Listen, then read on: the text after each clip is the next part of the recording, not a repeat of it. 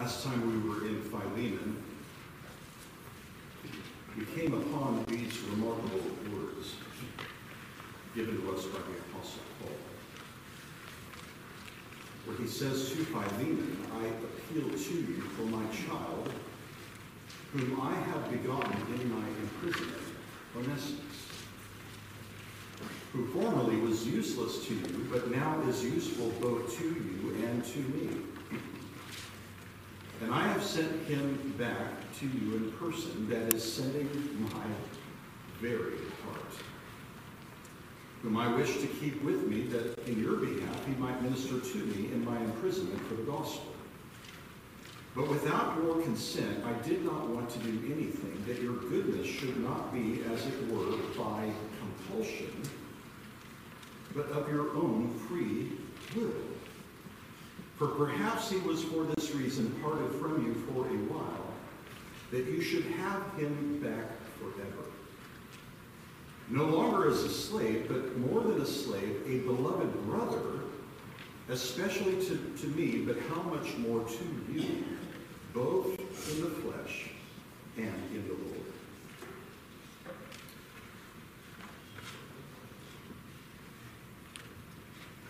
A lot of conversations and debates have gone on throughout history about the question of man's will and whether or not it's free. When we came to this verse last time, we talked about the fact that no man's will is ultimately free by virtue of sin. All are slaves of sin and are therefore the bond slaves of sin until they are freed in Christ. And now that we have a will that is free, and now that we're free in Christ, we are now the bond slaves of Christ. And now it is our privilege to serve our Lord and render that freedom as unto him, rather than doing just whatever we wish to do. In fact, our desires have been changed such that it is our joy to serve Christ. This is the very appeal that Paul is making to Philemon. Paul wants Philemon to do the right thing and so he makes an appeal to Philemon to draw from the treasury of grace that has been poured out to him as a redeemed man, a man who now has love and faith, as he talks about in verses 4 through 7, a love and faith that has impacted not only his own life, but it has impacted the lives of those around him. And he's basically saying to Philemon, I want you to draw from the treasury of grace that has been poured out inside of you and to employ that grace in this manner of receiving Onesimus back. No longer as a slave, but now as a beloved brother. Brethren, there is a great difference, and this is the point we need to understand and retain as we move forward in Philemon. There is a great difference between compulsory servitude and genuine servitude. And I think we all understand. How many times have you ever done something that you knew you had to do, but you weren't really invested in doing that thing? I mean, as a kid, I was told to take out the trash, and I'll tell you what, my heart was not in it, okay? That was my errand every day I had to do. And half the time, I just really didn't want to do it, but I did it because I knew I had to do it. But God calls us to a different standard. He does not delight in compulsory servitude. He delights in genuine servitude that is from the heart. And that's what grace produces in the child of God. A desire to do that which honors and pleases our Master, the Lord Jesus Christ. In Hosea 6 6, we have these words where the Lord says, For I delight in loyalty rather than sacrifice, and in the knowledge of God rather than burnt offerings. God is not pleased when we come to Him and just do what we have to do without a heart of devotion unto Him. I believe that this is something that we need to remember and understand.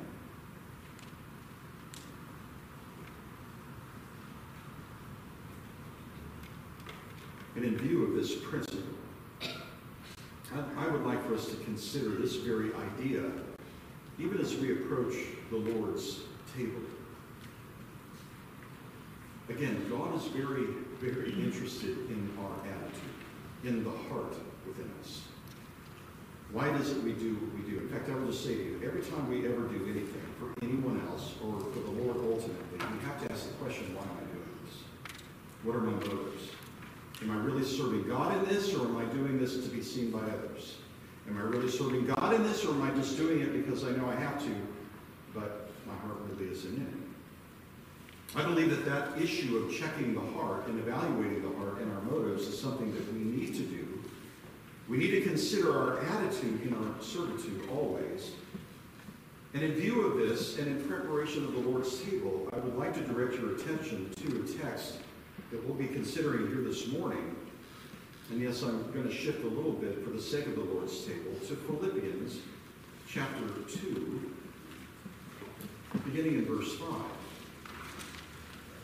Philippians chapter 2, beginning in verse 5.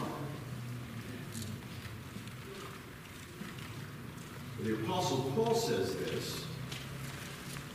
He says, Have this attitude in yourselves, which was also in Christ Jesus. Now stop right there. Have this attitude. He's not talking about our actions, he's talking about the inner man. He's saying, let this be your attitude, your motive, your intent on the inside. Have this attitude in yourselves, which was also in Christ Jesus, who, although he existed in the form of God, did not regard equality with God a thing to be grasped but emptying himself, taking the form of a doulou, a bondslave. And being made in the likeness of men, and being found in appearance as a man, he humbled himself by becoming obedient to the point of death, even death on a cross.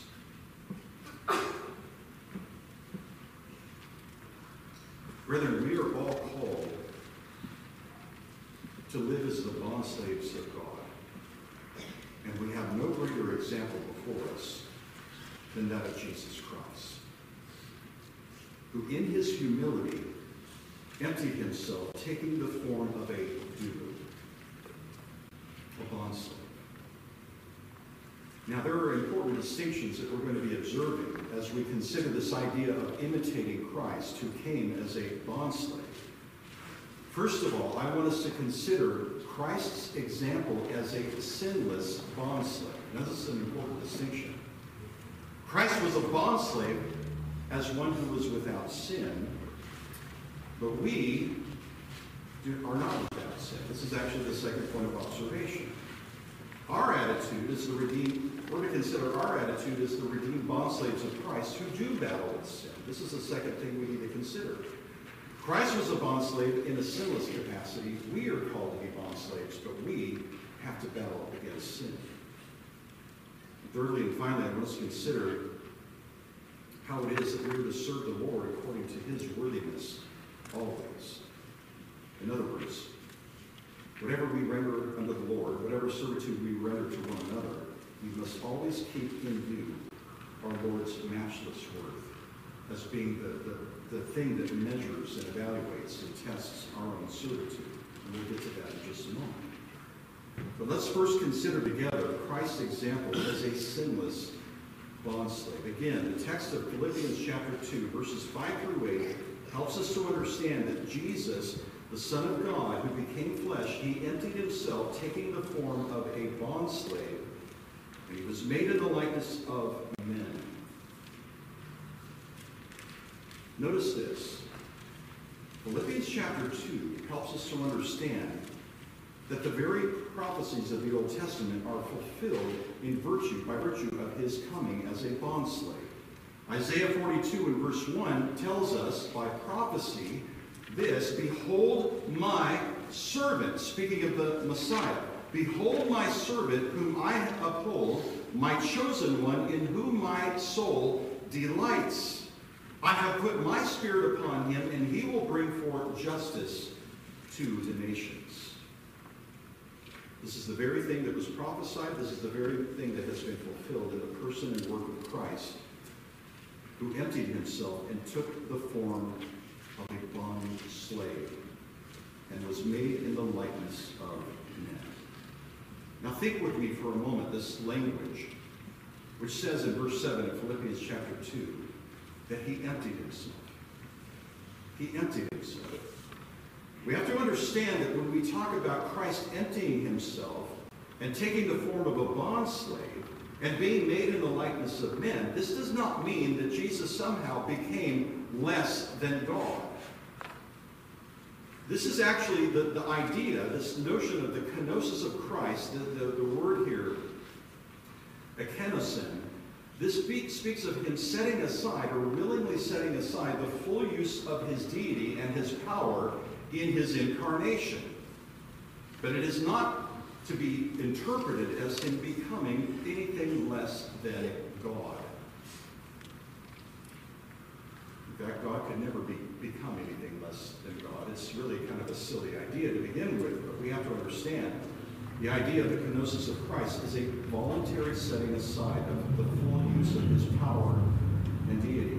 How many times have you seen wartime images of a soldier who is armed to the hilt and has a rifle over his shoulder, carrying a little child to safety? We see these all the time. Whenever there's some sort of a, war taking place, and now that we have the internet and we have people taking pictures all the time, it is a very common thing to see a soldier carrying a child to safety. In a sense, they're, they're doing what we're talking about. They have the power and the ability and the firepower to kill people. And they have a war to do it because they're at war. But in the very moment that they carry a child to safety, they're using their power and strength not to destroy the enemy, but to give safety and protection to a little child. It's a rough picture, but when we think of the kenosis of Christ, think of it that way. The very Lord and Savior who has the power to judge mankind set aside all the full use of his power in order to bring redemption and deliverance to his people. Calvin says it this way, speaking of the kenosis of Christ. He says, Christ indeed could not divest himself of the Godhead, but he kept it concealed for a time that it might not be seen under the weakness of the flesh Hence he laid aside his glory in the view of men, not by lessening it, but by concealing it. And that's a good way of putting it. But all of this requires remarkable humility.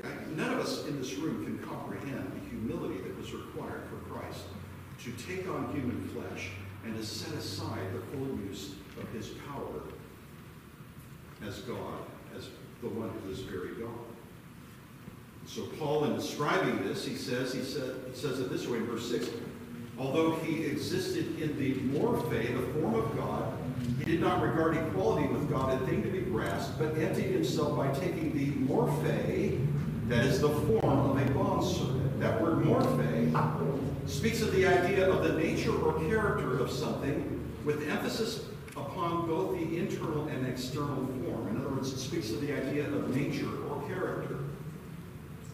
And so Jesus, being fully God, took on the form and the essence and nature of humanity. And he did not lose his deity in that process, but he became God and man at the same time.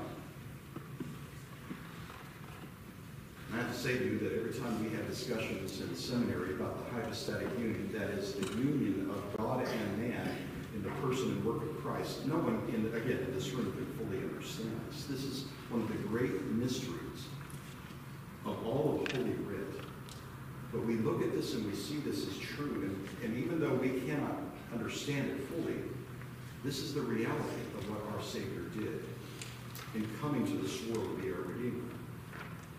Augustine says it this way. He says, according to the form of a servant, he was made of a woman, made under the law, Galatians 4 4. According to the form of God, he and the Father are one, John 10 30. According to the form of a servant, he came not to do his own will, but the will of him who sent him, John 6 38. According to the form of God, he, as the Father has life in himself, so has he also given to the Son to have life in himself, John 5 26.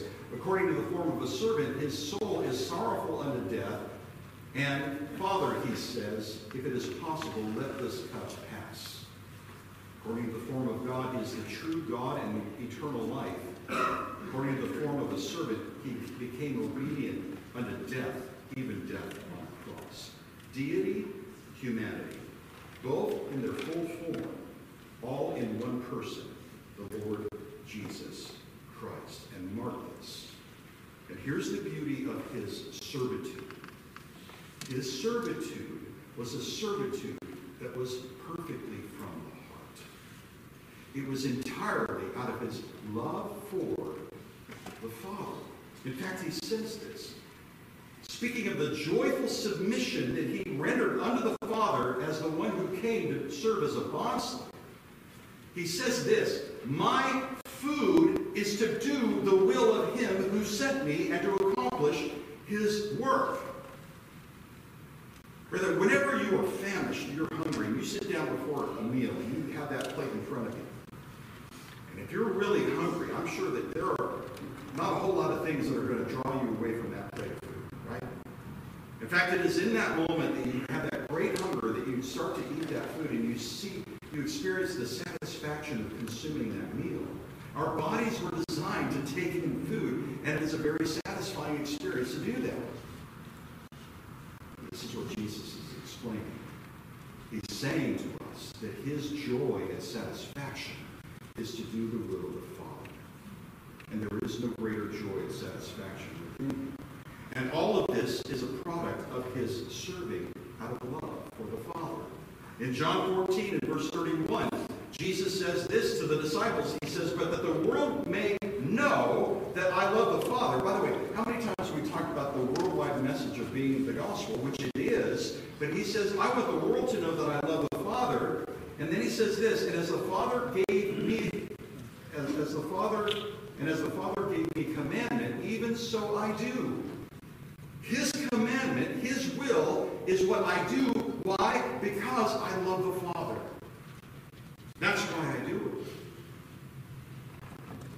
And it is out of this inviolable resolve to do the will of the Father that he says this in John 6 38. For I have come down from heaven not to do my own will, but the will of him who sent me.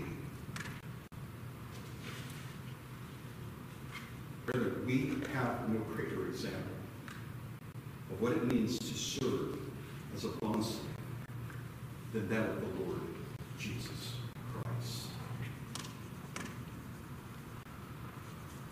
Just as the Son of Man did not come to be served, but to serve and to give his life a ransom for many. It is because of the servitude that we now have life. It is because of the servitude that we have redemption. It is because of the servitude and humility that we have forgiveness of sin. I, I have to say this. We have to get past society's fear of the word slave.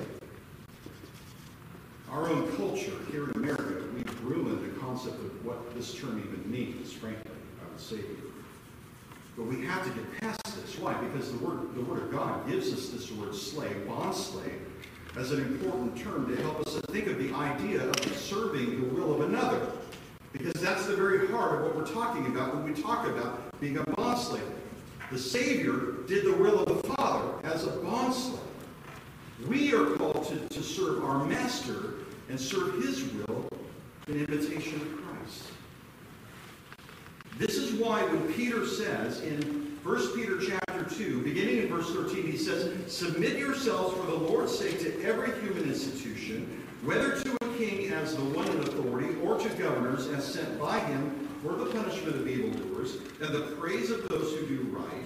For such is the will of God, that by doing right you may silence the ignorance of foolish men.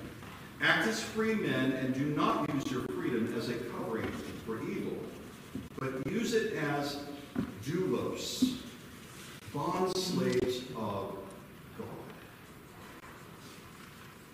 How do we use our freedoms? We use them correctly, as those who are now the bondslaves of God. Not serving our own will, but serving the will of our Master in everything. But we have to keep this in mind. We serve as bondslaves as those who battle with sin. Christ didn't battle with sin. His servitude was perfect. It was sinless. It was without defection or flaw. And so even though we imitate Christ, we have to remember there's a transcendent reality regarding his servitude. His servitude and his work is meritorious, and it is our only hope. Our servitude is not meritorious. Our servitude is not our hope. Uh, I'm not going to get to heaven because of my servitude.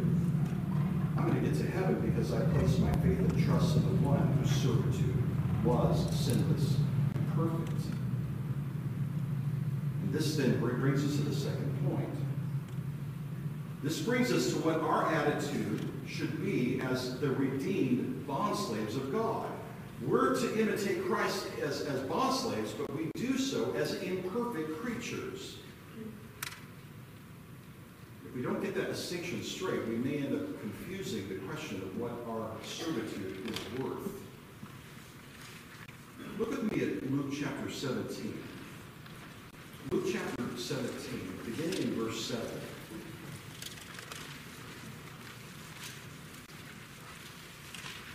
Luke 17, beginning in verse 7.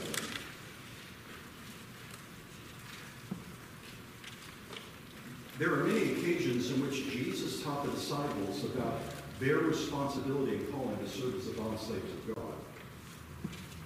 This particular example is rather compelling because it helps us to understand what our attitude must be as bond slaves.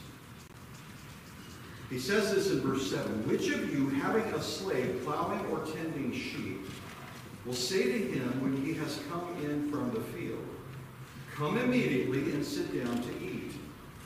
But will he not say to him, Prepare something for me to eat, and properly clothe yourself, and serve me until I have eaten and drunk? And after, afterward you will eat and drink. He does not thank the slave because he did the things which were commanded does he? So too, here's the conclusion. So you too, when you do all the things which are commanded you, say, We are unworthy slaves, we have done only that which we ought to have done. Think about that. That's a remarkable statement. We are unworthy slaves, we have done only that which we ought to have done. One of the reasons why this is a very important text is because this follows after Jesus had to rebuke the disciples because back in chapter 9, they were doing what we've talked about before. They were actually arguing amongst themselves about who would be the greatest in the kingdom. The disciples did not understand the principle of servitude. They were trying to advance themselves in their merit and servitude before the Lord. But The Lord said to them, He said, He who is least among you, this is the one who is great. This is the imagery, the picture of what it means to be a servitude. You're not trying to crawl up the ladder and get yourself seen and known by everybody. If you really want to be a servant, a servant, you need to be the least. And do the, the servitude and do the labor of, of one who is genuinely a servant for God. So when he says, that our attitude should be like the servant who says, We are unworthy slaves. We have done only that which we have, ought to have done. My translation uses the word unworthy. The Greek word is akreo. Unworthy is a good translation. The New Revised Standard Version has the word worthless, which I think is problematic. And I think it's actually confusing. But the idea here is the idea of, of some, something that is unprofitable. Unprofitable. It speaks of the idea of being without such qualities as deserve praise or commendation. In other words, the attitude of a servant should be that, well, I'm rendering service, but it's not for my praise. It's not for my commendation. It's not for my exaltation. Or it's not to be seen as that which is meritorious. Instead, the service that I render unto God is that which is owed to me. This is a very important distinction.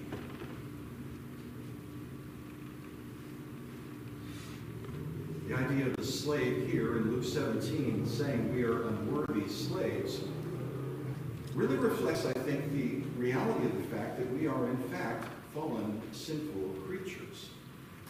Because we don't establish our own we, we can't. Our works are as filthy rags. Our righteousness are counted before the eyes of God as filthy rags. In fact, the same term is used in Romans chapter 3 and verse 12, where it says that all have turned aside. Together they have become useless. Why, are, why is humanity rendered as useless? Why are the activities and deeds of mankind rendered as useless? It's because everything that we do is fraught with sin. That's right. Even at our best, nothing that we do adds to God. Because you cannot add to God who is complete and eternal and fully glorious. So when David says, and this is really the heart attitude of a genuine servant, a genuine redeemed servant. When David says to the Lord, Thou art my Lord, I have what? No good besides thee. This is really the, the concept of what we're talking about. As the servants of God, we must understand that any good that is in us has been given to us by our Master.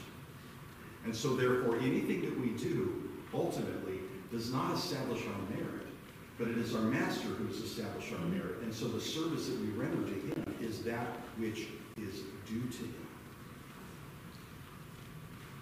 R.C.H. Lenski says it this way. He says the sense of akreo, the Greek word akreo, says this, although unprofitable is not an exact translation, but only the best we can do, these slaves were deserving of no special thanks because they have no special claims on the Lord. Again, the service that we render to God isn't adding anything to Him, nor is it doing anything to establish our standing before God. It is just simply service that we render unto Him as that which is due to Him.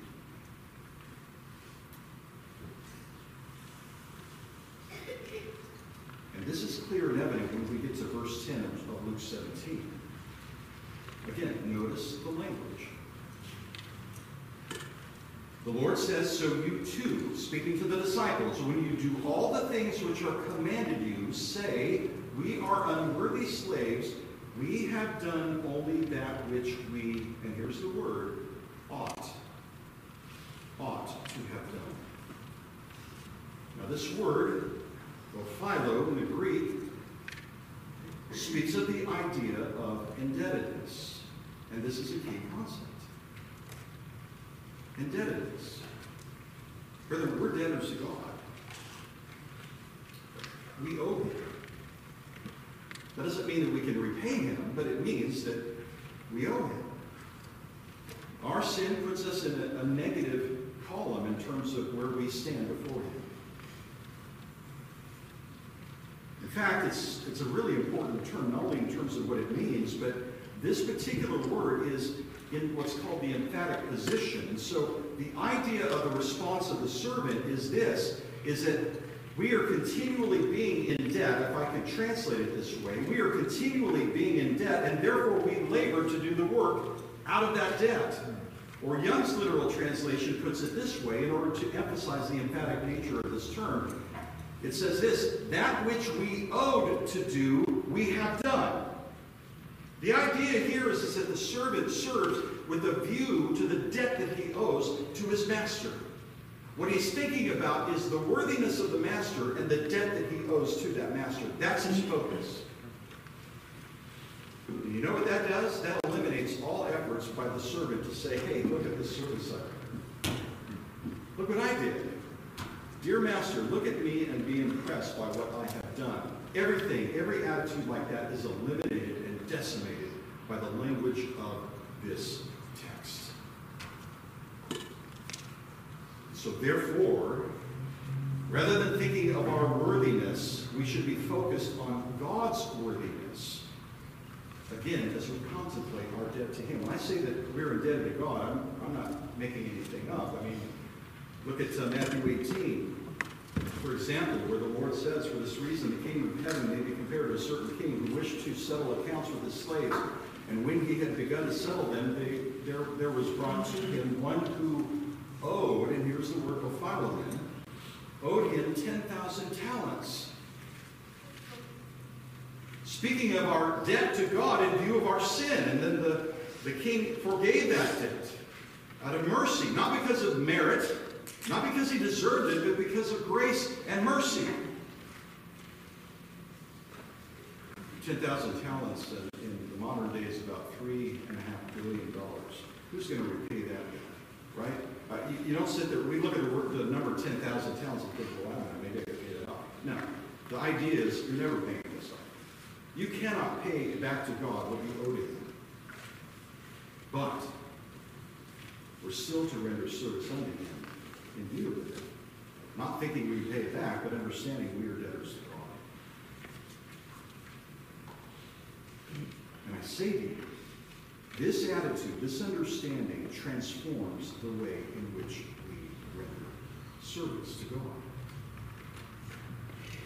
And as I said, this attitude obliterates the notion of our walking around speaking of the merit of our servitude. Remember in Matthew chapter 7, and how it is that the Lord Jesus Christ rebuked those who spoke of the merit of their service. He says, Many will say to me on that day, Lord, Lord, did we not prophesy in your name, and in your name cast out demons, and in your name perform many miracles? Merit, merit, merit. Look at our resume, Lord. Look what we did for you. And then I will declare to them, I never knew you. You who practice lawlessness. You go to the parable of the, of the talents in Matthew chapter 25. The, the good stewards who rendered their service unto their master were unaware of the fact that they were doing something good for the master. They were simply doing that which was due to the master, and the master commended them for their service. Or even in the parable of the sheep and the goats in the same chapter. Again, the sheep rendered service as unto Christ, being unaware of what they were doing. They were keeping tabs. They were just serving. They were just serving. Brethren, when we sing the hymn, Alas, and did my Savior bleed, it says in the fifth verse, but drops of grief can ne'er repay the debt of love. Here, Lord, I give myself away, tis all that I can do. I cannot repay what has been given to me. But I give my life to the Lord, understanding that this is my privilege. It is what I ought to do. To give him myself, my service, and to leave it to him to tabulate and account for, for whatever I do because none of it is meritorious. My only merit is found in the great servant, Jesus Christ, who died in my stead. Calvin says this of Luke 17, in verse 10. He says, We perform due service by which no favor is deserved.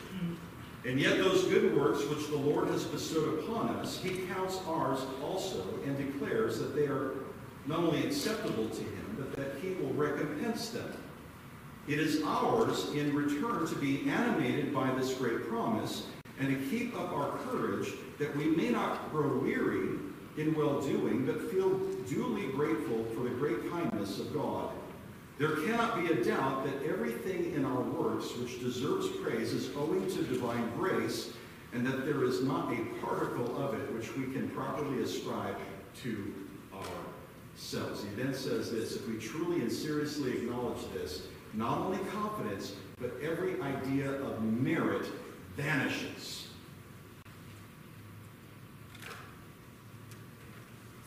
We have no merit. He alone has it. As the great bondslave, who was made in the likeness of men and died on the cross in our stead. So Matthew Henry says this, the best servants of Christ, even when they do the best services, must humbly acknowledge that they are unprofitable servants. Though they are not those unprofitable servants that bury their talents and shall be cast into the outer darkness, yet as to Christ and any advantage that can accrue to him by their services, they are unprofitable. Our goodness extendeth not unto God, nor if we are righteous, he is the better. God cannot be a gainer by our services. Let me say that again. God cannot be a gainer by our services. He's not improved by anything that we do, in other words. And therefore cannot be made a debtor by them. He doesn't owe us anything, in other words. He has no need of us, nor can our services make any addition to his perfections. It becomes us, therefore, to call ourselves unprofitable servants, but to call his service a profitable service, for God is happy without us, but we are undone without him. Brethren, when I say things like God does not need us, he doesn't need anything. It's not putting anybody down. This is a fact. God doesn't need anything. He is perfect in every aspect of his life and being. He simply made us, and he redeemed us out of his own good pleasure and for his own glory, but not out of need, as if God could somehow be improved by any of this.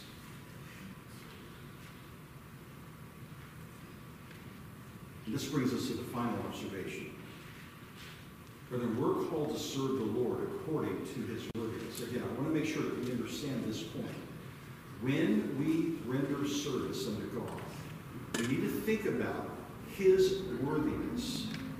We're unprofitable servants. We're indebted to him. And as we serve, we need to think about not some imagined merit that we're creating or, or doing in terms of what we're doing. We need to be thinking about the perfection and worthiness and merit of the one that we serve. And mark this. When we get to glory, we're going to be singing about that reality, his worth forever. This is not just one sermon we're going to talk about here in one morning. We're going to be rehearsing this forever. And that's why in Revelation chapter 4, beginning in verse 10, we read that the 24 elders will fall down before him who sits on the throne and will worship him who lives forever and ever and will cast their crowns before the throne, saying, Worthy, worthy art thou, our Lord and our God, to receive glory and honor and power, for thou didst create all things, and because of thy will they existed and were created. He is worthy. We are unprofitable slaves. But what a privilege it is that we can serve him at all. And that we can serve him now with new hearts. And that we can serve him with the will that has been set free, not to serve our own pleasures, but to serve the pleasure of our Master who redeemed us. Brethren, I offer this as preparation for this table.